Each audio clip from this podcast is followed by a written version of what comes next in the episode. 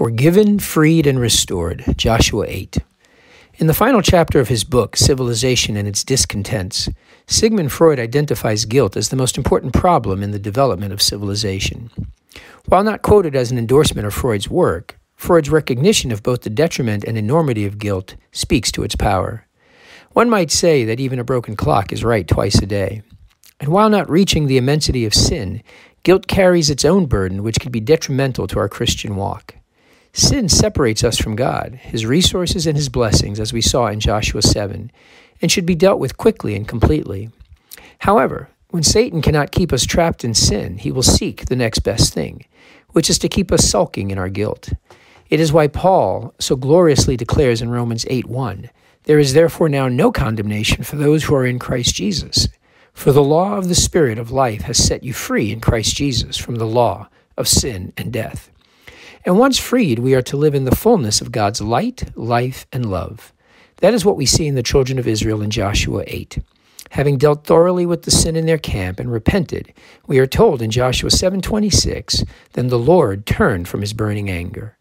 God tells us in Isaiah 43:25 that once he has forgiven us, he remembers our sins no more. God is not only quick to forgive, he is quick to restore. And in chapter 8, we see God restore the children of Israel as well as his blessings upon them.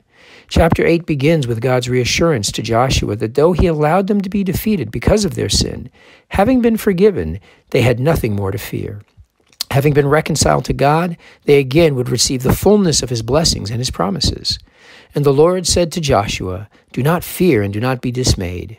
Take all the fighting men with you and arise, go up to Ai. See, I have given into your hand the king of Ai and the people, his city and his land. God not only provides his promise, but gives to Joshua and the Israelites the spoils of the land. And as if his mercy, grace, and blessings were not sufficient, God even provides Joshua with a plan, instructing Joshua to set an ambush against the city. The goodness of God towards his people his flawed, sinful people knows no boundaries. And so Paul says there is no need to wallow in our guilt, for the Spirit of God may convict, but he never condemns. We must be conscious of our sins. We must strive against them, or as Paul puts it in 1 Corinthians 9:27, we must discipline our bodies and keep it under control. For God's grace is not an excuse to sin. But we must not allow the devil to use guilt as an instrument to keep us from God and his provisions. Rather, like the children of Israel, we must be quick to repent and then be prepared to quickly find ourselves fully reconciled to God, forgiven, freed, and restored. And in that position, we can expect the fullness of His provision and blessings. And when we find ourselves reconciled to God, back in His favor, and experiencing the victory that comes from only from following His plans, our reaction will be like Joshua and the children of Israel. We are told that Joshua built an altar to the Lord, the God of Israel.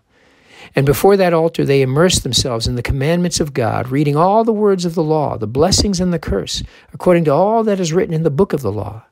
Why? Because the children of Israel had just experienced what God had promised to Joshua in chapter 1, verse 8. The book of the law shall not depart from your mouth, but you shall meditate on it day and night, so that you may be careful to do according to all that is written in it.